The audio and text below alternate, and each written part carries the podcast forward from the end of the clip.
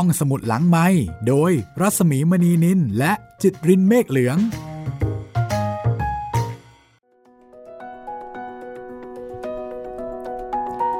ตอนปรับคุณผู้ฟังเข้าสู่ห้องสมุดหลังไม้ค่ะ กลับมาพบกันอีกครั้งนะคะ สวัสดีคุณจิตริน สวัสดีครับพี่หมี วันนี้พบกันตอนที่ตอนที่ 7 แล้วก็วันนี้เลขสวยด้วยครับ 11 11 อ๋อ เลขของการเสียตังค์สิคะนี่ก็แคมเปญต่างๆครับ ค่ะ ก็จะจัดเต็มกันในวันนี้นะคะครับทำใจดีๆเข้าไว้แล้วกันค่ะ บรรดาขาชอบทั้งหลายกำเงินในกระเป๋าให้ดีแต่วันนี้ฟังห้องสมุดหลังใหม่ ไม่ต้องกำเงินไม่ต้องระวังอะไรทั้งสิ้นนะคะๆครับผม สนุกได้เต็มที่เลย ใช่ อย่าเปิดเสียงดังเกินไปก็พอวันนี้โจโฉนายกตลอดการผลงานของหม่อมราชวงศ์คือกริชปราโมทค่ะ ก็ เล่าให้คุณได้ฟัง อ่านให้คุณได้ฟัง แล้วก็มีการเมาส์ผสมข้อมูลให้คุณได้ฟัง ครับผม ฟังแล้วมีความคิดเห็นอย่างไร สะท้อนกลับมาได้นะคะ ครับผม 3 ช่องทางครับ ทางแฟนเพจ Facebook ไทย PBS Podcast แฟนเพจของพี่หมีรัศมีมณีนิน แล้วก็ทาง YouTube ก็คอมเมนต์ไว้ใต้คลิปได้เลยนะครับ ทวนกันสักนิดหนึ่ง ตอนที่แล้วนี่ ตังโต๊ะครับ เจ้าเก่าขาประจำของเราย้ายเมืองหลวงครับพี่อืมเรื่องใหญ่เลยทีเดียวค่ะ แล้วระหว่างทางการย้ายเมืองหลวงเนี่ย กองทัพ 16 หัวเมืองก็เลย คิดว่า เอ๊ะจะตีหรือไม่ตีดีอืมหรือว่ารอก่อนอืมแต่โจโฉครับ เสนอให้บุกโจมตีนะตอนนี้เลย แต่ก็ยังว่าแหละครับ คนเยอะเรื่องเยอะ อืมค่ะ ต้องรอนู่นรอนี่โจโฉทนไม่ไหว รวบรวมพักพวก ไล่ตีกองทัพของต่างโตะอ่าฮะก็ยังไม่รู้ว่าจะเป็นยังไงจะเป็นยังไง โจโฉจัดเองเลย ใช่ครับรำคาญเหลือเกิน ครับผม เรื่องเยอะ ถ้างั้นเดี๋ยวเราติดตามกองทัพโจโฉกันเลย เห็นบอกว่ากองทัพโจโฉนี่โหทำงานหนักมาก ครับผม เดินทางทั้งกลางวันกลางคืน ไม่หยุดเลย เป็นกองทัพที่มีประสิทธิภาพทีเดียวค่ะ ครับ ถ้าพร้อมแล้วเราติดตามกันต่อเลยนะคะ กับโจโฉนายกตลอดการหนึ่งในหนังสือซีรีส์สามก๊กฉบับในทุนค่ะ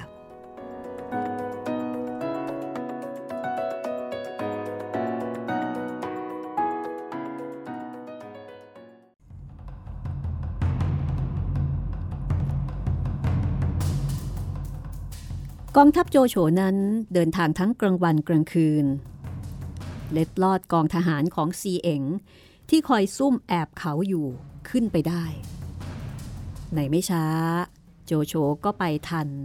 แล้วก็เข้ากับกองระวังหลังของลิโป้ การรบอย่างชะกันก็เริ่มเปิดฉากขึ้น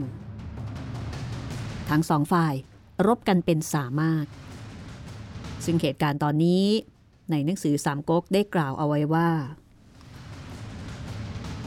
เสียงทหารทั้งสอง อื้ออึงเออกระเริก ดังแผ่นดินจะถลม่มแต่ในที่สุดโจโฉก็สู้กำลังของฝ่ายวิโป้ไม่ได้ เพราะมีทหารน้อยกว่ากัน แล้วก็รีบรุดเดินทางมาทั้งกลางวันกลางคืน ไม่ได้มีเวลาพักผ่อนหลับนอน โจโฉก็เลยต้องสั่งถอยทัพ พอไปถึงเขาต้นทางที่ซีเอ๋งซุ่มอยู่นั้น เป็นเวลากลางคืนสองยามแล้ว แสงเดือนส่องสว่าง โจโฉเห็นทหารอิดโรย จึงให้หยุดหุงหาอาหาร ข้างฝ่ายซีเอ๋งที่ซุ่มอยู่ ก็ยกทหารออกมาโจมตีโดยที่โจโฉ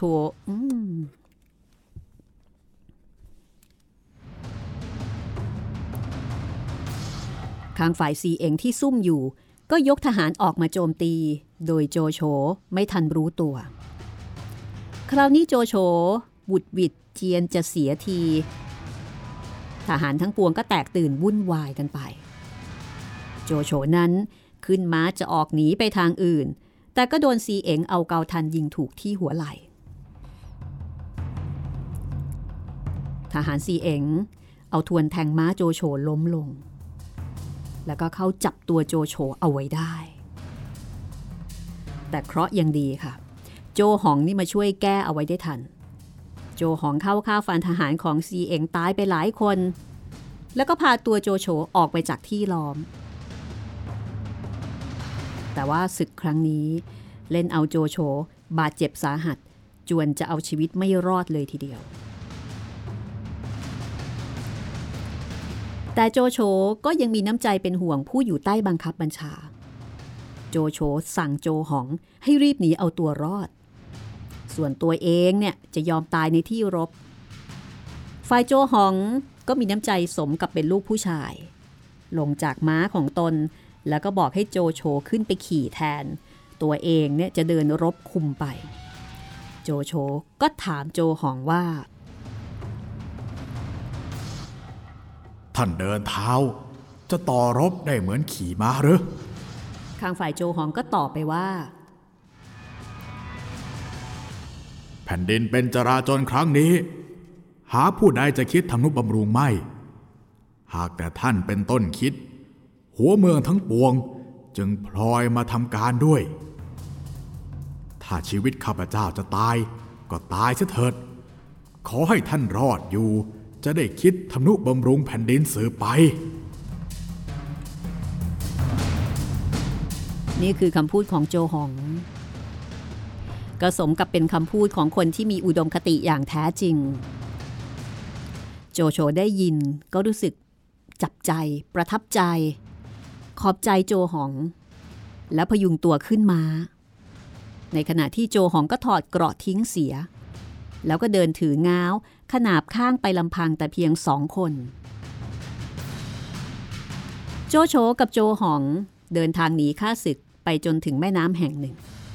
ในเวลานั้น เป็นเวลาดึกสามยามเศษ อากาศหนาวเยือกเย็นไปทั่วทุกขุมขน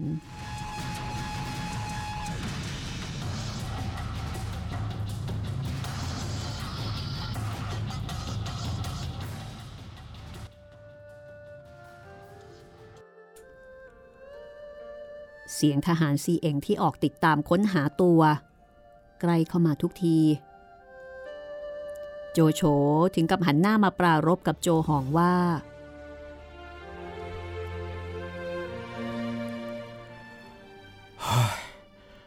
เราสองคน เห็นจะมาตายเสียที่นี่ซะแล้ว แต่โจหองก็แสดงน้ำใจลูกผู้ชายให้ปรากฏอีกครั้ง โดยการถอดเสื้อทิ้งเสีย เอาโจโฉขึ้นขี่หลัง แล้วก็ว่ายข้ามไปได้ พอข้ามแม่น้ำไปแล้วทั้งคู่ก็เหน็ดเหนื่อยเต็มที พอรุ่งเช้าเห็นเนินแห่งหนึ่ง เป็นช่วงที่หมดกำลังพอดี ก็เข้าไปนั่งพัก แต่ข้างฝ่ายทหารซีเอ๋งมิได้ลดละความพยายามที่จะเอาตัวโจโฉให้ได้ พอโจโฉข้ามแม่น้ำไปซีเอ๋งก็คุมทหารติดตามไป พอรุ่งเช้าก็ล้อมเนินที่โจโฉและโจหองพักอยู่นั้นไว้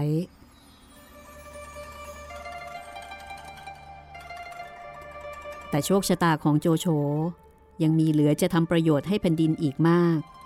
ถึงแม้จะเข้าที่คับขันที่สุดดังนี้ บุญบารรมีที่จะได้เป็นใหญ่เป็นโตต่อไปก็ยังช่วยไว้ คือบังเอิญให้นายทหารที่แตกทัพมาด้วยกัน คุมทหารมาถึงในเวลาทันทันๆกันพอดี ทหารโจโฉจึงเข้ารบกับฝ่ายซีเองที่ล้อมอยู่ ปรากฏว่า งานนี้ซีเองถึงกับตายในที่รบ พอหัวหน้าตายทหารทั้งปวงก็กระจัดกระจายกันไป โจโฉก็รอดมาได้อีกครั้ง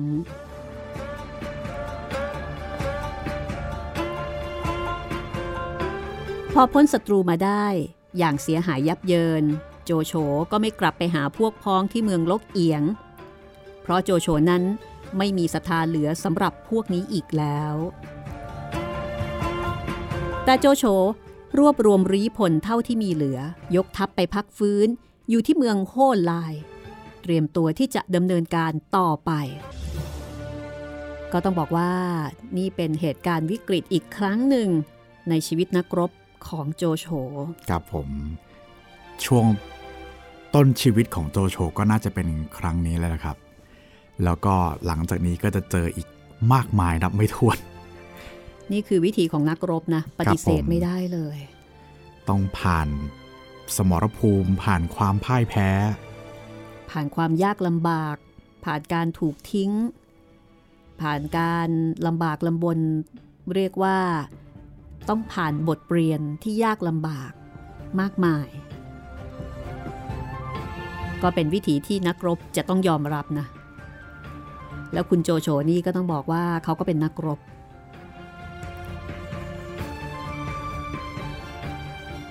เดี๋ยวเราจะกล่าวถึงคณะรัฐประหารกันบ้างค่ะ ครับ ก็คือฝ่ายตังโต๊ะ ในส่วนของตังโต๊ะค่ะ พอได้ข่าวว่าตังโต๊ะ ทิ้งเมืองหลวงไปแล้ว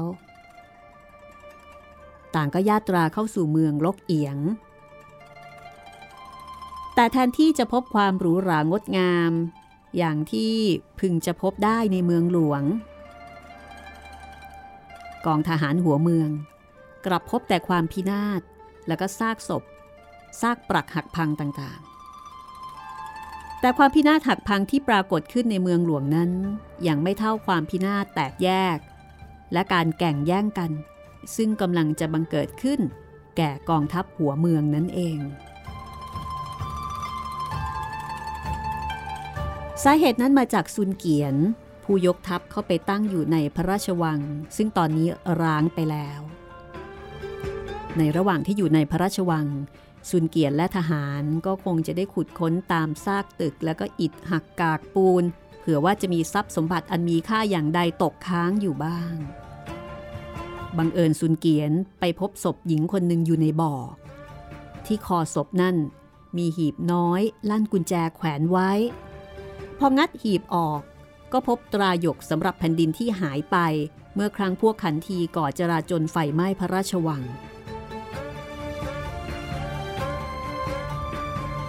จำได้ใช่ไหมคะ ว่าก่อนหน้านั้น ที่มีการบอกว่าตราหยกสำหรับแผ่นดินหายไป แล้วก็หาไม่เจอ ปรากฏว่ามาอยู่ที่นี่เอง ซุนเกียนพอได้ตราแผ่นดิน ก็บังเกิดความมักใหญ่ไฟสูงขึ้นมาทันที เพราะว่าตราหยกนั้นเป็นเครื่องหมายแห่งอำนาจ และอำนาจนั้นย่อมเป็นสิ่งที่พึงปรารถนา ของคนจำนวนมากอยู่เสมอ เมื่อได้ตรายกแล้ว ปรากฏว่าซุนเกียน ก็ปิดเนื้อความเงียบคือปิดข่าวไม่ได้บอกกับพวกพ้องผู้ใดเลย เตรียมตัวยกทัพกลับไปเมืองกังตังอันเป็นภูมิลำเนาเดิมของตน เพื่อไปแสวงหาอำนาจและความยิ่งใหญ่ โดยจะอาศัยตรายกนั้นเป็นเครื่องมือต่อไป หลังจากนี้แหละครับ ที่ ผมเคยบอกว่า ตรงนี้แหละที่จะเป็นจุดทำให้เกิดสามก๊ก เพราะว่าซุนเกียนพอได้ตราแผ่นดินมาแล้วก็จะกลับไปที่กังตังละอืมแยกตัวจากอ้วนเซี่ยว ดังแล้วแยกวง ประมาณนั้น แต่ว่าก่อนที่จะแยกวงได้นี่ก็ยังมีเรื่องที่จะต้องขัดขัดข้องใจกับอ้วนเซี่ยวอยู่ก่อน จริง ๆ แล้วซุนเกียนก็ยังไม่ได้ดังหรอกนะ แต่ว่าเขามีของบางอย่างครับที่เขารู้สึกว่าจะทำให้เขาเนี่ยมีมีมีเสพมีอำนาจต่อรองอะมีอะไรบางอย่างที่จะต่อรองได้นะซึ่งในที่นี้ก็คือตรายก แต่ความลับย่อมไม่มีในวงการเมือง ฉะนั้นจึงมีทหารของซุนเกียนนั่นเอง เอาข่าวเนี่ยไปบอกอ้วนเซี่ยว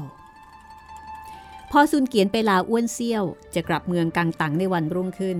อ้วนเซี่ยวก็ถามถึงตรายกที่เก็บได้ซุนเกียนก็คงจะตกใจแล้วนะ แต่ก็แกล้งทำเป็นไม่รู้ไม่เห็น แต่อ้วนเซี่ยวก็เรียกทหารคนที่มาบอกความลับนั้นออกมายืนยันซุนเกียนโกรธค่ะ รู้แก่โทสะ ถึงกับชักดาบออก จะฟันทหารผู้นั้นเสีย แต่อ้วนเซียวก็ชักดาบออกเช่นกัน จะสู้กัน นายทหารที่อยู่ที่นั่นจึงต้องเข้าห้ามปราม เรื่องจึงสงบลงไปซุนเกียนก็ยกทัพออกจากเมืองลกเอียง จะไปเมืองกังตัง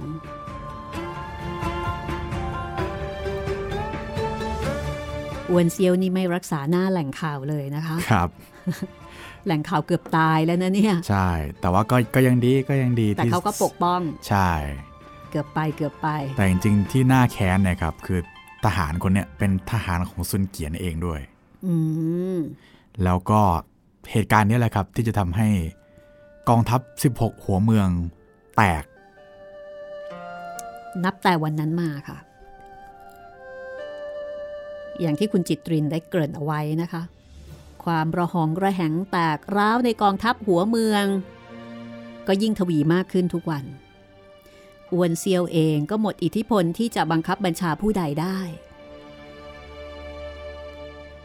ครั้นทราบว่าโจโฉไปอยู่ที่เมืองโฮไลอวนเซียวก็ให้คนไปเชิญตัวมา แต่พอโจโฉมาถึง ก็ได้ประชุมพวกพ้องพบปะกันเป็นครั้งสุดท้าย และการประชุมคราวนี้ ไม่ได้ทำให้เหตุการณ์หรือว่าความรู้สึกใด ๆ ดีขึ้นเลย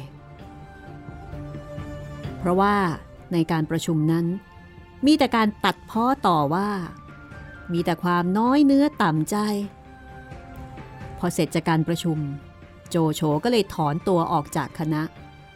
ยกทัพไปเมืองเอ๋งจิว๋วส่วนกองซุนจ้าน ก็พาเล่าปี กวนอู เตียวหุย ยกทัพกลับเมือง พวกกองทัพหัวเมืองที่เหลือ ในที่สุด ก็มีการรบพุ่งกันเอง และต่างคนต่างก็ยกทัพกลับ การรัฐประหารที่โจโฉได้คิดก่อเริ่มขึ้น เพื่อปราบอาธรรมในบ้านเมือง จึงมาสิ้นสุดลงด้วยประการละชนี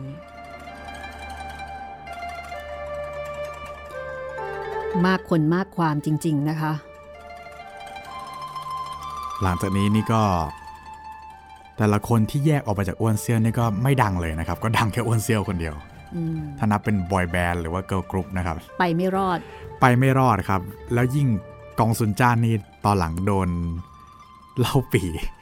เอ่อจะเรียกว่ายังไงดี แยกตัวออกไปแถมยังดึงคนจากกองซุนจ้านไปด้วยอืมกองซุนจ้านเลยยิ่งแย่เลย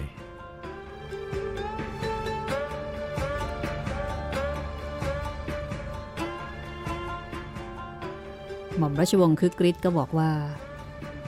อันการปฏิวัติหรือรัฐประหารนั้น มักจะลงเอยด้วยอาการที่กล่าวเสียเป็นอันมาก ที่เป็นดังนี้ก็เพราะในขณะแรกเริ่ม ผู้ที่เริ่มคิดอ่านขณะทำงาน มักจะเป็นผู้ที่มีจิตใจสูง ดังเช่นโจโฉคิดปฏิวัติหรือรัฐประหาร มิใช่เพื่อตนเอง แต่ด้วยเจตนาดีต่อบ้านเมืองโดยแท้ ครั้นพอเริ่มคิดการก็จำเป็นต้องคบหาสมัครพักพวก เพราะว่าด้วยคนเพียงสองสามคน จะทำการใหญ่ได้สำเร็จนั้นหาได้ไม่ แต่คนที่จะมาเข้าด้วยเป็นจำนวนมากนั้นมิใช่จะเป็นคนดีมีจิตใจสูงเสียทุกคนไป ส่วนมากก็อาจจะเป็นคนสิ้นคิด ไม่มีหนทางทำมาหากินแล้วบ้าง หรือคนที่มักใหญ่ไฟสูง คอยช่วยโอกาสแสวงหาโชคลาภในทางการเมืองบ้าง ยิ่งการปฏิวัตินั้น มีท่าทางว่าจะสำเร็จ คนที่ไม่ดีก็จะยิ่งมาเข้าด้วยมาก เพราะโอกาสที่จะได้ดีมองเห็นอยู่แล้ว พอการรัฐประหารหรือปฏิวัตินั้นสำเร็จลง ก็จะยิ่งมีคนมาเข้าด้วยมากขึ้น ล้วนแล้วแต่พวกที่วิ่งเต้นหาดิบหาดีประจบสอพรอ และคนไม่ดีเป็นจำนวนมากนี้เอง ที่มักจะทำให้การปฏิวัติหรือรัฐประหารนั้นเสียหายลง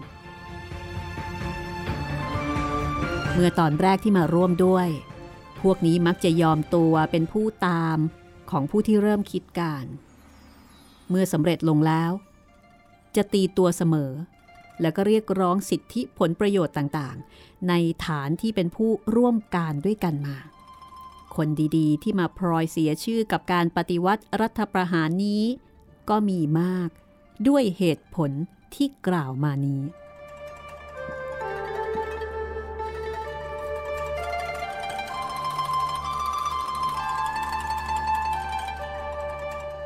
ข้อความนี้น่าจะโดนใจใครหลายคน แล้วก็เป็นการวิเคราะห์โครงสร้างความเป็นไป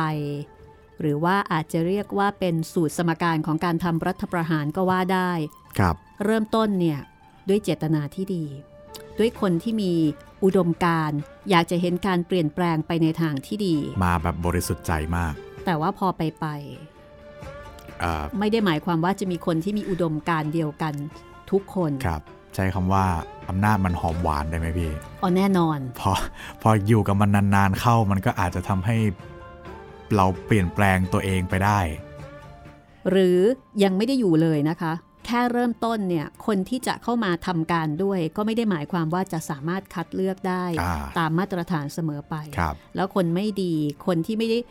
มองเห็นผลประโยชน์ของบ้านเมืองเป็นที่ตั้งที่เข้ามาเนี่ยแล้วบังเอิญคนเหล่านี้อาจจะเป็นฟันเฟืองที่สำคัญที่ทำให้การกระทำรัฐประหารนั้นเนี่ยสำเร็จครับพอสำเร็จมันชอบมากเลยที่ท่านบอกอะไรนะเหมือนตกกระไดพลอยโจร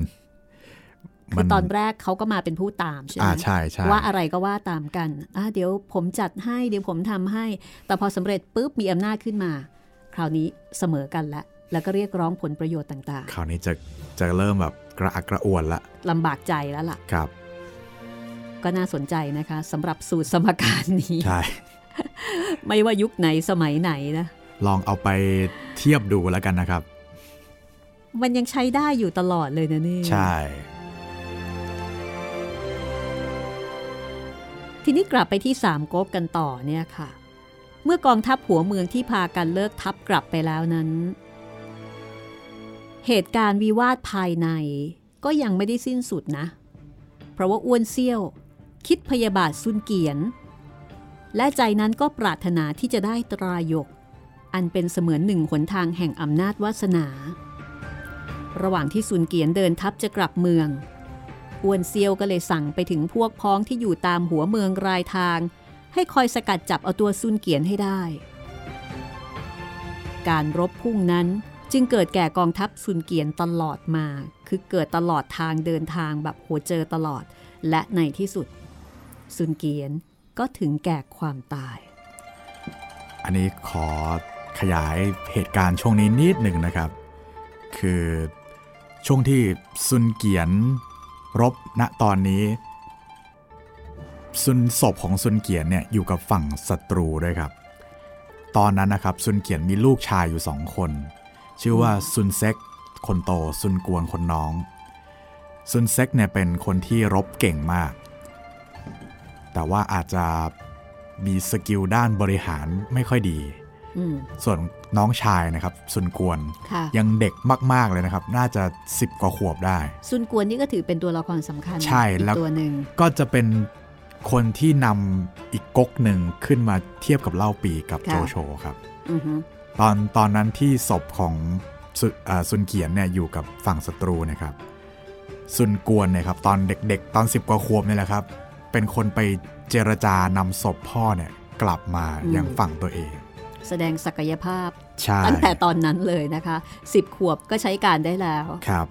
แล้วก็ณตอนนั้นนะครับ ฝั่งศัตรูผมผมยังจำเป็นเป็นคนเป็นตัวละครสำคัญแหละแต่ผมยังจำชื่อไม่ได้ ถึงขั้นชื่นชมซุนกวนว่าอืมอืมซุนเขียนมีมีลูกแบบนี้นี่ ถือว่าเป็นบุญของซุนเกียนมากตายตาหลับแล้วๆตายตาหลับแล้วอือฮึแล้วก็บอกว่าตุ่มถ้าตัวเองมีลูกอย่างซุนกวนนี่นะ คงจะดีไม่น้อยอืมประมาณนี้ครับซุนเกียนก็มีความสำคัญที่จะให้เรานึกถึงในแง่ที่ว่าเป็นพ่อของซุนกวน ใช่ซึ่งครับจะสืบทอดบทบาทสำคัญต่อไป ใช่ แล้วก็อย่าลืม ตราหยกตราแผ่นดินนะครับ อันนี้ก็ยังเป็นอีกคีย์หนึ่งที่สำคัญเหมือนกัน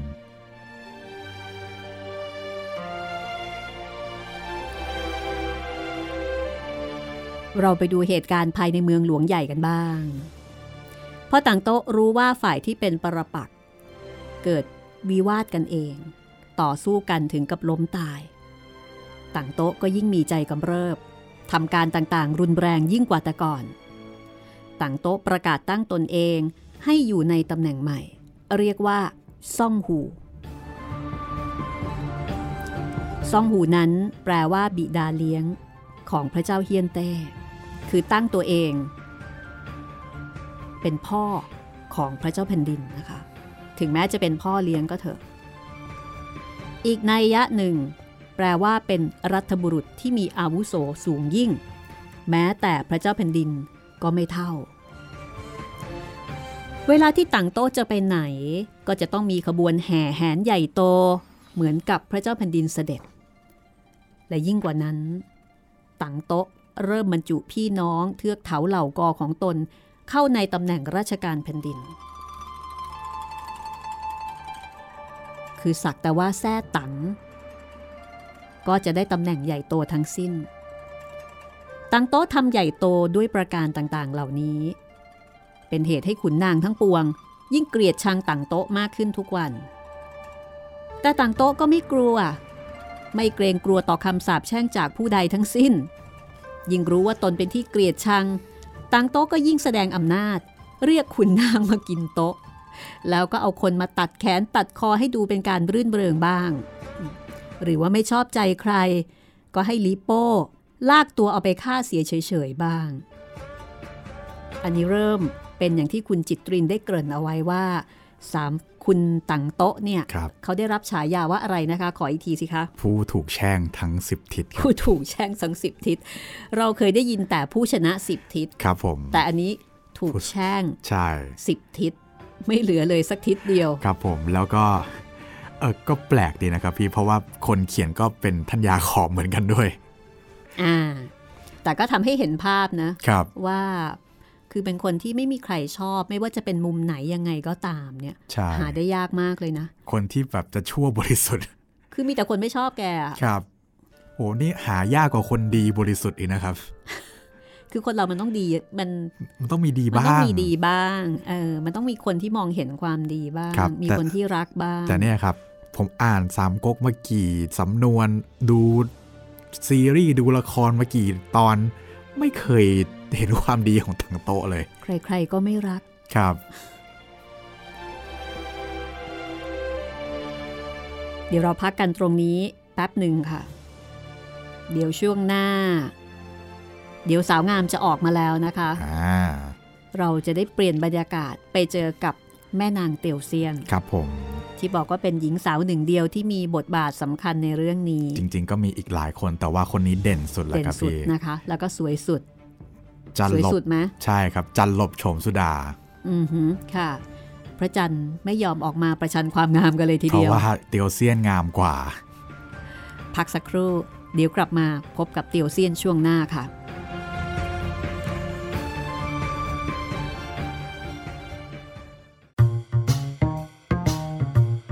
ห้องสมุดหลังไม้โดยรัสมีมณีนินและจิตรินเมฆเหลือง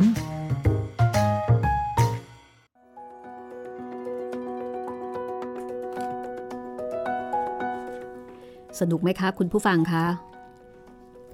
ช่วงนี้น่าจะมันนะครับ เพราะว่าเพิ่งจะจบศึกใหญ่ศึกแรกของสามก๊กไป อืมเนาะ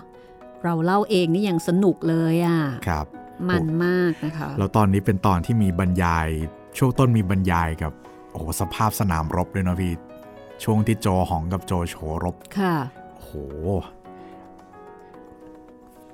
สนุกสนานมากนะคะครับฟังเรื่องนี้แล้ว ถ้าอยากจะพูดคุยกันก็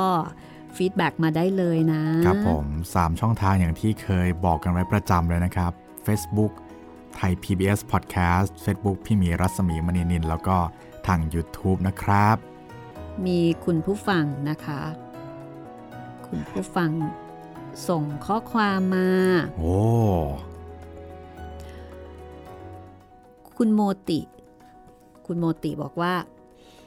ฟังรายการครั้งแรกจากคลื่นวิทยุ แต่ไม่แน่ใจว่าใช่ร้อยห้าไหม เพราะนานมากแล้วครับ น่าจะ 20 ปีที่แล้วอืมน่าจะใช่นะครับ แล้วก็ออกอากาศช่วงกลางคืนหลังสี่ทุ่มไปแล้ว แต่จำไม่แม่นครับ แต่จำได้ว่าเรื่องแรกที่ฟังคือเรื่องเวตาลอื้อหือแต่ตอนนั้นไม่ได้ใช้ชื่อรายการว่าห้องสมุดหลังใหม่นะครับ ถ้าจำเอ่อถ้าจำไม่ผิดได้ฟังครั้งแรก ก็ติดใจตามฟังอยู่พักหนึ่ง จนต้องย้ายไปต่างจังหวัด เลยอดฟัง จนกระทั่งช่วง10กว่าปี ก่อนมีวิทยุออนไลน์ ได้มาเจอรายการห้องสมุดหลังไม้บนคลื่นร้อยห้าแล้วก็ได้ฟังผ่านแอปของคลื่นด้วย ตอนนั้นดีใจมากเลยครับ ที่ได้ฟังเสียงที่คุ้นเคย แล้วก็เสียงที่รอมานาน แล้วก็ติดตามมาตลอด ตอนที่รายการมาอยู่ที่ไทย PBS Radio ช่วงแรกก็สะดวก เพราะว่าโหลดเก็บไว้ฟังได้ หลังๆเอามาลงพอดแคสต์ยิ่งสะดวกมากเลยครับ ผมซื้อหนังสือตามที่ฟังหลายเล่มมากเลย บางเล่มซื้อมาก็ยังไม่ได้แกะอ่านก็มี555เป็นกำลังใจให้พี่รัศมีกับคุณจิตรินทำรายการต่อไปเรื่อยๆนะครับ ขอบคุณมากนะครับ ขอบคุณคุณโมติค่ะ ก็ไม่ต้องแปลกใจนะคะ เพราะว่าดิฉันเองก็เป็นแบบนั้น คือหนังสือบางเล่ม ก็ยังไม่ได้แกะอ่านค่ะ แต่ซื้อมาเก็บเอาไว้ให้อุ่นใจก่อนว่า โอเค เรามีแล้วนะ ใช่การ์ตูนบางเล่มผมยังอยู่ในซองอยู่เลยครับ ใช่ไหมใช่ แต่ได้มาแล้วก็มองยังมีความสุขฉันได้กันมาละ เออ อย่างน้อยไม่ต้องไปค้นคว้าละเออมองแล้วก็รู้ว่ามีละ เดี๋ยวได้อ่านแน่รอเจอกัน ไม่แปลกค่ะคุณโมติมีเพื่อนเยอะนะคะ ครับผม แล้วก็อาจจะเหมือนถ้าถ้าไม่ใช่หนังสือ เดี๋ยวนี้ก็จะเป็นพวกซีรีส์หนังอะไรพวกนี้นะพี่ที่แบบดองไว้ก่อนอะดองไว้ก่อน เก็บไว้ก่อน มันไม่เสียไม่หายไม่เน่าไม่เปื่อยเนาะ ใช่ แต่ว่าก็เห็นบางเรื่องเนี่ยดองไว้สองสามปีแล้วยังไม่ได้ดูสักที ก็เหมือนหนังสือเลยครับ ไม่เป็นไรค่ะ ขอแต่ว่าอย่าให้ปลวกกินก็แล้วกัน ครับผม แค่นั้นนะ ตอนนี้คุณก็สามารถติดตามฟังรายการห้องสมุดหลังใหม่ได้หลายช่องทางนะคะ หลากหลายช่องทางเลยครับ ทั้งทางเว็บไซต์แล้วก็แอปพลิเคชันของไทย PBS Podcast ครับ ทาง Spotify Google Podcast Podbean แล้วก็ทาง YouTube นะครับ เอาล่ะเดี๋ยวเราไปกันต่อเลยครับ กับโจโฉนายกตลอดการ บทประพันธ์ของหม่อมราชวงศ์คึกฤทธิ์ปราโมทค่ะ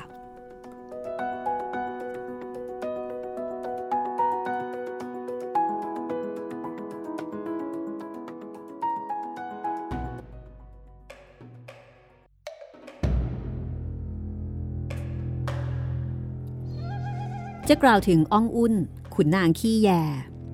ยิ่งเห็นตังโต๊ะทำหยาบช้าทารุณ ก็ยิ่งเศร้าใจนัก วันหนึ่ง อองอุ่นประคาญใจนอนไม่หลับ ออกไปนั่งเล่นในสวน ใจคิดถึงชาติบ้านเมืองขึ้นมาแล้วก็ร้องไห้ อองอุ่นเห็นจะร้องไห้สะอึกสะอื้นอยู่นาน แต่ในที่สุด ได้ยินเสียงผู้หญิงมาทอดถอนใจอยู่ใกล้ ๆ ปรากฏว่า เป็นนางเตียวเซียน หญิงรูปงาม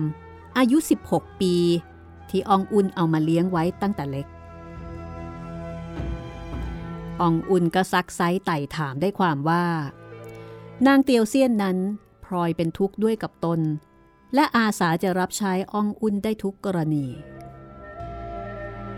อองอุนก็ดีใจ เพราะรู้อยู่ว่าต่างโต๊ะนั้นชอบสตรี และคนสนิทของต่างโต๊ะคือลิโป้นั้นก็เป็นคนโง่ ต้มง่าย หากอองอุนใช้นางเตียวเซียนเป็นเครื่องมือ แกล้งก่อให้เกิดเรื่องชิงรักหักสวัสดขึ้น ระหว่างต่างโต๊ะและลิโป้อองอุนก็อาจอาศัยมือลิโป้นั้นเองกำจัดต่างโต๊ะเสียได้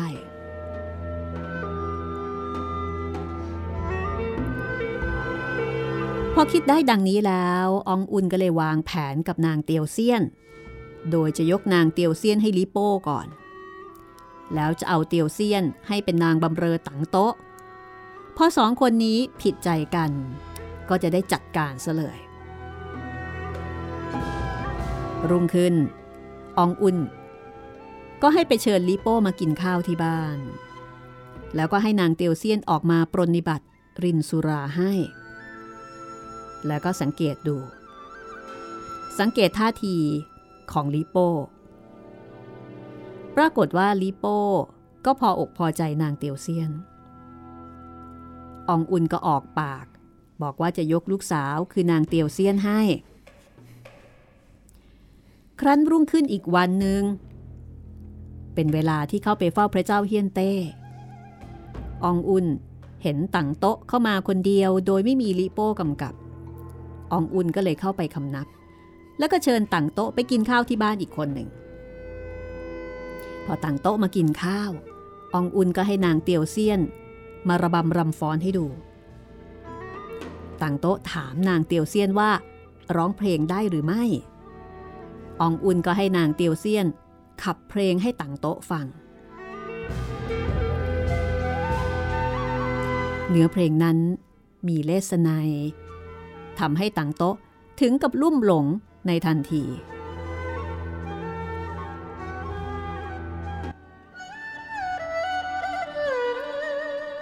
นางเตียวเซียน ขับเพลง โดยมีเนื้อหาว่าดังนี้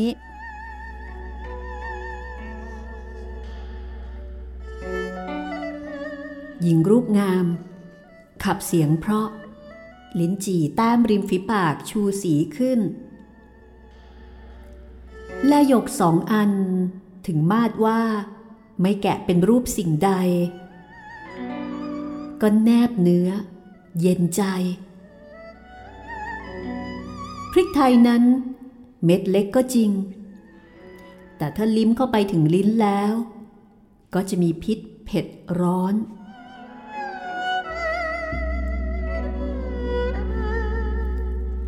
อองอุนสังเกตเห็นตังโต๊ะ พอใจนางเตียวเซียนแน่แล้ว ก็ออกปากยกนางเตียวเซียนให้กับตังโต๊ะ แล้วก็ให้คนคุมนางเตียวเซียนไปส่งถึงบ้านทีเดียว ฝ่ายอองอุ่น ก็ไปส่งตังโต๊ะถึงบ้านด้วยขากลับอองอุ่นเมื่อเจอกับลิโป้กลางทาง ลิโป้ก็คว้าข้อมือถามว่า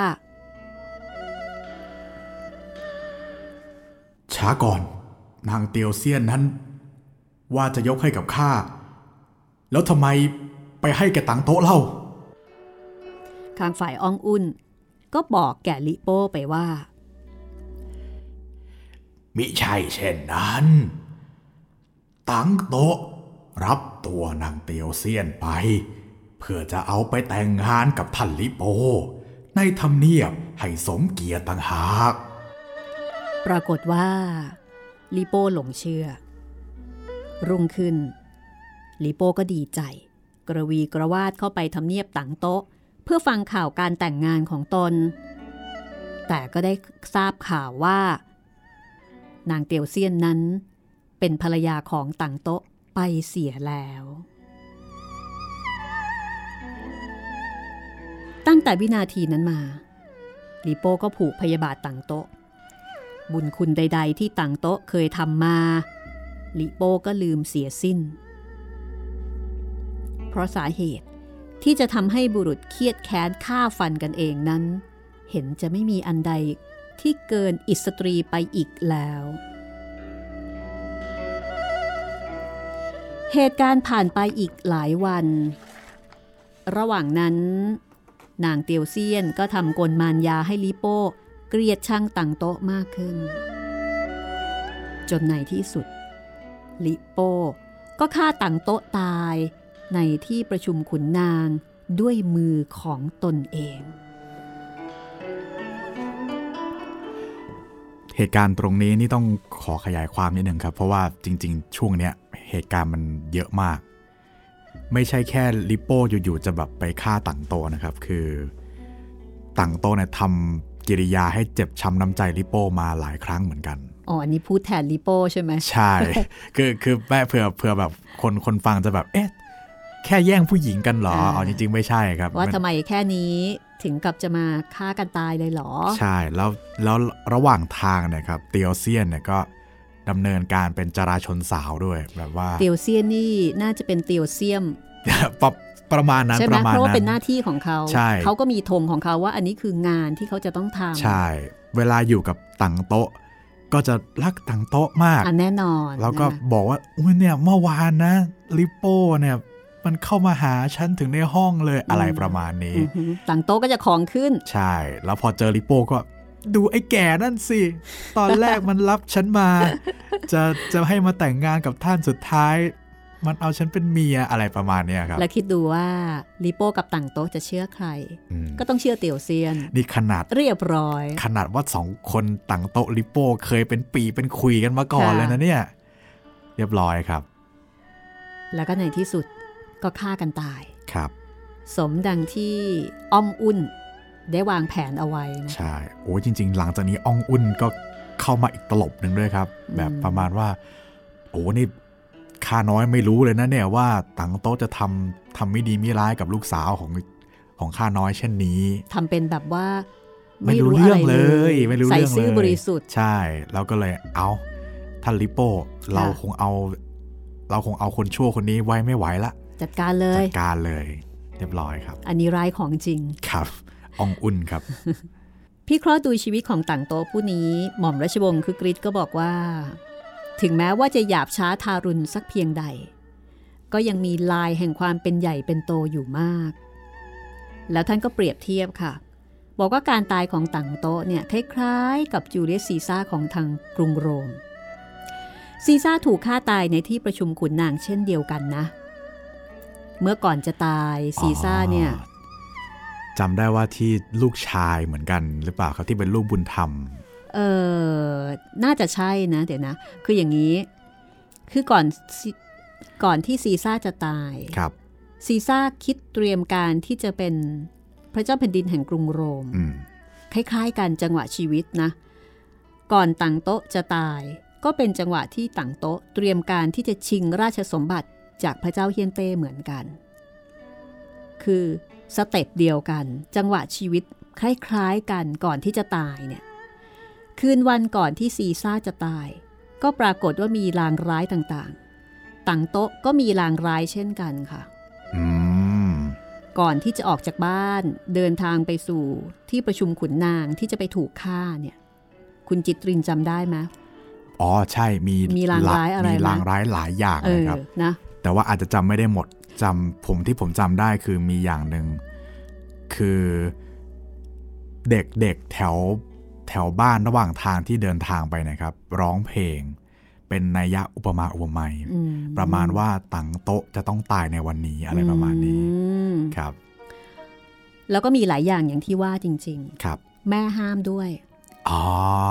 อ่าแม่ห้ามไม่ให้ไป ในขณะที่จูเลียสซีซ่าภรรยาห้ามนะคะ ระหว่างที่ออกจากบ้านไปแล้วซีซ่ากับต่างโต๊ะก็ไปเจอผู้วิเศษ ทำปริศนาเตือนค่ะ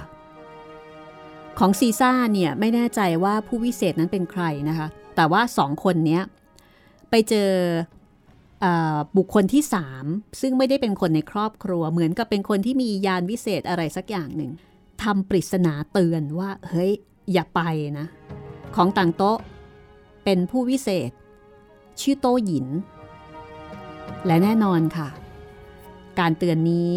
ไม่สำเร็จ เพราะว่าทั้งซีซ่าและต่างโต๊ะไม่เชื่อถือ และขณะที่จะตายนั่นเอง ต่างโต๊ะร้องเรียกให้คนที่สนิทที่สุด คือลิโป้ครับ ร้องเรียกให้ลิโป้ช่วย คือลิโป้นี่ก็เป็นคนที่เขาไว้ใจ เพราะว่าเป็นลูกบุญธรรมใช่ไหมใช่อืมปั้นค่ะมากับมือ อ่าทำนองนั้นนะคะ แต่ก็ปรากฏว่าอิตาลิโป้นี่เอง ที่เป็นคนมาแทงตังโต๊ะตาย มาซ้ำซะ ในขณะที่ซีซ่า ก่อนที่ซีซ่าจะตาย ก็เหลือไปเห็นบรูตัส คนที่สนิทกับตัวเองบรูตัสก็เป็นคนที่ซีซ่าสนิทด้วยมากที่สุดค่ะบรูตัสก็กำลังเงื้อมีดจะแทงซีซ่า ซีซ่าก็ร้องขึ้นเป็นคำสุดท้ายว่าบรูตัสด้วยหรือ คือแกด้วยเหรอเนี่ย เองด้วยเหรอเนี่ย ฉันไม่คิดถึง คือฉันคิดไม่ถึงเลไม่ยอยากจะเชื่อเลเออยทำนองนั้นนะ เข้าใจครับ แล้วซีซ่าก็ยกแขนขึ้นปิดหน้า ให้ขุนนางกลุ่มรุมแทงจนตายอ๋อแล้วก็อีกนิดนึงครับพี่ ที่ต่างโต๊ะสุดท้ายยังเห็นว่าเกลียดกันจะฆ่ากันตายอยู่แล้วเนี่ย แต่ว่าทำไมต่างโต๊ะสุดท้ายยังเรียกลิโป้ก็เพราะว่าจำ ลิยูได้ไหมครับพี่ ที่เป็นที่ปรึกษาคนสนิทของของต่างโต๊ะที่เสนอให้ย้ายเมืองนั่นแหละ อืมค่ะลิยูนะครับ บอกว่าท่านท่านจะเลือกอะไรระหว่างหญิงสาวกับนายพลคู่ใจอืมฮึท่านเลี้ยงลิโป้ไว้ดีกว่าแล้วก็ ก็เลยลิยูก็เลยเกลี้ยกล่อมว่าเนี่ยก็ยกเตียวเซียนให้ลิโป้ไปเลยอืมต่างโตะก็คิดอยู่สักพักหนึ่ง แต่ตอนคิดอยู่นะนะครับเตียวเซียนก็เลยบอกว่า ยังไงก็ไม่เอา ต่างโตก็เลยล้มเลิกแผน แต่ว่าจะให้อย่างอื่นลิโป้แทนจะให้ลิโป้ค่ะเป็นนายกองใหญ่ของแม่ทัพค่ะของกองทัพหลวงแทนอะไรอย่างเงี้ยครับก็ยังเห็นว่าอย่างน้อยๆเนี่ย ก็ร่วมทุกข์ร่วมสุขมาด้วยกัน ใช่ เป็นคนเคยค้าม้าเคยขี่ เป็นเหมือนเป็นพ่อลูกบุญธรรมกันด้วยใช่ไหมคะครับ ก็ไม่คิดอะเนาะ ว่าจะมาทำกันได้ลงคอแบบนี้ ใช่ พฤติการของต่างโตและซีซ่าเนี่ย หม่อมราชวงศ์คือกริชก็วิเคราะห์นะคะว่า คล้าย ๆ กันในทางเจตนา คือทั้งสองฝ่ายต้องการจะเป็นใหญ่ในแผ่นดิน เมื่อมีอำนาจขึ้นมา ก็นึกว่าไม่มีใครจะโค่นล้มตนเองเนี่ยให้ลงจากอำนาจวาสนาลงได้ คือตอนนั้นก็เรียกว่าขึ้นสูงมากนะคะ ชีวิตของคนทั้งสอง จึงต้องหักโค่นลงอย่างน่าอเนจอนาถ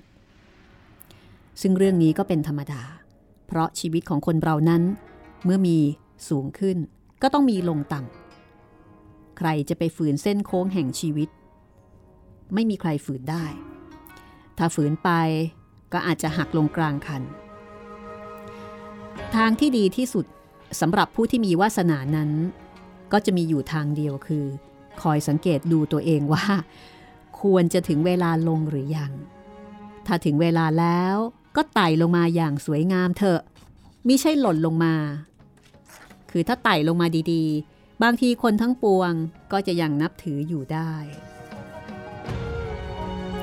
แต่ข้อสำคัญอยู่ที่ว่าอำนาจมักจะพาให้คนหลง ความจริงนั้นอำนาจเป็นเครื่องค้ำจุนที่เปราะที่สุด แต่ถ้าดูเพียงเผินๆ อาจนึกว่าแข็งแรงที่สุด ผู้มีอำนาจจึงหลงไปได้โดยง่าย และโค่นลงอย่างง่าย ๆ ทุกคน อีกประการหนึ่ง ผู้มีบุญวาสนาจะต้องไม่ลืมหลักธรรมดาที่สำคัญที่สุดว่า การที่คนเราจะไต่ขึ้นไปที่สูงนั้น ยิ่งสูงเท่าไหร่ ก็ยิ่งตกลงมาเจ็บมากเท่านั้น ถ้ารักจะสบาย ก็ควรจะอยู่ในที่ต่ำๆเสมอคนหมู่มาก จะปลอดภัยกว่า หรือถ้าใจจะรักขึ้นให้สูง ก็ต้องไม่กลัวตก และถึงตกลงมาแล้ว แม้จะเจ็บเพียงไร ก็ต้องทน อย่าร้อง คือถ้าไม่ร้องคนอื่นเขาอาจจะเห็นใจได้บ้าง แต่ถ้าร้องแล้วจะไม่มีใครเห็นใจเลยอองอุ่นนั้นเป็นคนอ่อนแอไร้ความสามารถ พอฆ่าต่างโต๊ะแล้วก็ไม่ได้มีการเตรียมอย่างใดต่อไป มีแต่เอาสมบัติต่างโต๊ะมาแบ่งกัน ในระหว่างพวกขุนนางทั้งปวง แล้วก็ชวนกันกินโต๊ะ ทางฝ่ายลิโป้ก็เริงสำราญอยู่กับนางเตียวเซียน มีได้คิดหน้าคิดหลัง ว่าเหตุการณ์จะเป็นอย่างไรต่อไป แต่ลูกน้องของต่างโต๊ะยังไม่หมด ลิฉุย กุยกี ก็ยกทหารเข้าเมืองหลวงได้ และให้เผาบ้านเมืองขึ้นหลายแห่ง ลิโป้ชวนอ้องอุ่นหนีเอาตัวรอดอ้องอุ่นก็ไม่ยอมไป ลิโป้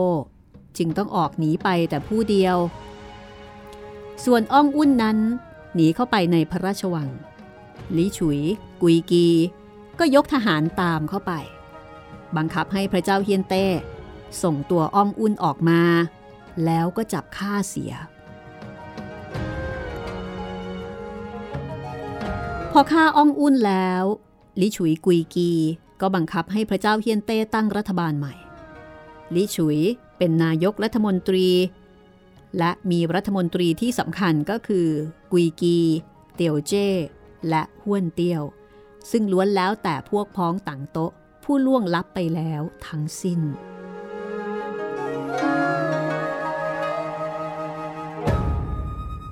ชอบตรงนี้จังเลยนะคะ ที่ครับหม่อมราชวงศ์คึกฤทธิ์ได้เตือนเอาไว้ อันนี้ท่านคงจะเตือนทั้งจากเรื่องสามก๊กแล้แล้ววก็ก็จากประสบการณ์ตรงใช่นะคะ เพราะว่าท่านเองก็เคยอยู่ในแวดวงการเมือง ที่ท่านบอกว่า ถ้าจะขึ้นสูง ก็อย่ากลัวที่จะต้องตกลงมา แล้วก็เจ็บ high risk high return คือ มันเป็นกฎธรรมชาติมาก ๆ เลย ครับ ขึ้นสูงแล้วก็ต้องลงต่ยิ่งสูงเท่าไหร่ ก็มีโอกาสที่จะตกลงมาเจ็บมากเท่านั้น ถ้าไม่อยากตกไม่อยากเจ็บ ก็ไม่ต้องขึ้น หรือถ้าเกิดว่า ขึ้นไปแล้ว ยินดีจะขึ้น รักที่จะขึ้น ก็ต้องไม่กลัวตก และถึงตกลงมาจะเจ็บแอ๊กสักขนาดไหน ก็อย่าร้อง อันนี้สำคัญมากเลยนะคะ คนจริงเนี่ยเขาไม่ร้องใช่คนคจรัริบงเนี่ยไม่ร้องแล้วก็ไม่พร่ำบ่นกลด่า อย่าโอดครวญอ่าไม่โอดครวน ตีโพยตีพายโทษนู่นโทษนี่ คนจริงเขาจะยอมรับในสิ่งที่เขาทำลงไปครับแต่คนที่ไม่จริงเนี่ยก็จะโอดครวนตีโพยตีพายโทษคนโน้นโทษคนนี้ อันนี้คือไม่มีใครเห็นใจ เป็นสัจธรรมเหมือนกัน เมื่อไหร่ที่คุณร้องขึ้นมาเนี่ย คนก็จะไม่เห็นใจคุณ เพราะฉะนั้นเท่ากับว่าในบทนี้ ก็มีการรัฐประหารอีกแล้วนะ แล้วก็เปลี่ยนผู้บริหารใหม่ แต่ก็ยังคงเป็นเหมือนกับเป็นกลุ่มกวนเดิมใช่ไหม ใช่ครับ เป็นกลุ่มกวนของต่างโต๊ะแก๊งต่างโตะเก่า แต่ยังอยู่เปลี่ยนหัวเป็นลิฉุยกุยกีแทน เป็นกลุ่มอำนาจเดิมครับ ถ้าเป็นยุคนี้ก็ต้องบอกว่า คนเดิมรัฐบาลเดิมเหล้าเก่าในขวดใหม่อ่าเหล่าเก่าในขวดใหม่สสก็ยังคงเป็นคนเดิมๆใช่แต่มาอยู่พักใหม่ คนเดิมอุดมการณ์ก็เหมือนเดิมนั่นแหละ ถึงแม้จะเปลี่ยนพักใหม่ก็ตาม เรื่องราวจะเป็นอย่างไรต่อไปนะคะ ติดตามต่อตอนหน้าค่ะตอนหน้ามีประเด็นอะไรที่ควรจะรอคอยเป็นพิเศษไหมคุณจิตรินตอนหน้าหลังเราจากนี้ เราก็จะต้องมาดูรัฐบาลลิฉุยกุยกีกันครับ แล้วก็น่าจะคิดว่าท่านคึกฤทธิ์น่าจะพูดถึงบั้นปลายของบั้นปลายชีวิตของลิโป้แล้วแหละ เพราะว่าหลังจากต่างโตะตายลิโป้ก็อยู่กับเราอีกไม่นาน แล้วก็ตอนหน้าครับ แอบสปอยนิดหนึ่ง เราจะได้เจอกับทีมงานโจโฉคนอื่นๆ เพิ่มขึ้น ทีมงานคุณภาพ ใช่ครับ ทีมงานโจโฉอิตาลีโปนี่แกหล่อไหมฮะเอ่อเป็นคนหล่อแล้วก็เป็นคนเก่ง เป็นคนหน้าตาทางด้านรบดีไหมถือว่าหน้าตาดี ถือว่าดีเลยครับพี่ แล้วก็รบเก่งมาก อืมต่างโต๊ะนี่เป็นคนหน้าตาดีไหมต่างโต๊ะนี่เอ่อ ถ้าให้เปรียบเทียบคงจะประมาณจรกาครับ ก็ไม่หล่อสิรูปชั่วตัวดใจก็ดำใช่ครัำบใครๆก็ไม่รักใช่โอ้โหเพราะฉะนั้นก็ไม่น่าแปลกนะคะ คือเตียวเซียนเอ่อเตียวเซียนเนี่ยถูกส่งไปอยู่กับต่างโต๊ะ แล้วก็กับลีโป้ใช่ไหมใช่สองทำให้สองคนนี้ทะเลาะกัน ต่างโต๊ะเนี่ยอายุเยอะด้วย แล้วก็ไม่หล่อด้วย นิสัยก็ไม่น่ารักด้วย แต่แต่ว่าลิโป้เป็นคนหน้าตาโอเค ใช่ แล้วแต่ว่าจริง ๆ แล้วลิโป้นะครับ มีมีภรรยาสนมเอกอยู่แล้วนะครับพี่จำจำชื่อไม่ได้แล้วครับ แต่คือมีว่าเมียอยู่แล้ว ใช่แต่ว่าเตลเซียนเนี่ย ถือเป็นเรียกว่าเป็นน้อยแล้วกัน มาทีหลัง ใช่ แล้วก็หลังจากเนี้ยครับ ในในวรรณกรรมสามก๊กก็ไม่ได้กล่าวถึงเตียวเซียนอีกเลย ไม่ได้บอกชะตากรรม ไม่ได้บอกจุดจบอะไรเลย ว่าจะอยู่จะไปยังไง ใช่ พอหมดภารกิจของนางเรื่องก็จบไปด้วยครับ นี่ก็คือสามก๊กฉบับในทุน เล่มที่ชื่อว่าโจโฉนายกตลอดการนะคะครับมองจากมุมของโจโฉเพราะฉะนั้นใครที่เข้ามาฟัง อย่าแปลกใจค่ะ ที่ดูเหมือนว่าโจโฉเนี่ยจะออกแนวพระเอกพระเอกหน่อยๆนะคะ เพราะว่าเรื่องนี้ ทีมโจโฉค่ะ ครับ วันนี้หมดเวลาของห้องสมุดหลังใหม่ พบกันตอนต่อไปตอนหน้าของโจโฉนายกตลอดการสามก๊ก ฉบับนายทุน บทประพันธ์หม่อมราชวงศ์คือกริชปราโมทวันนี้เราสองคนลาไปก่อน สวัสดีค่ะ สวัสดีครับ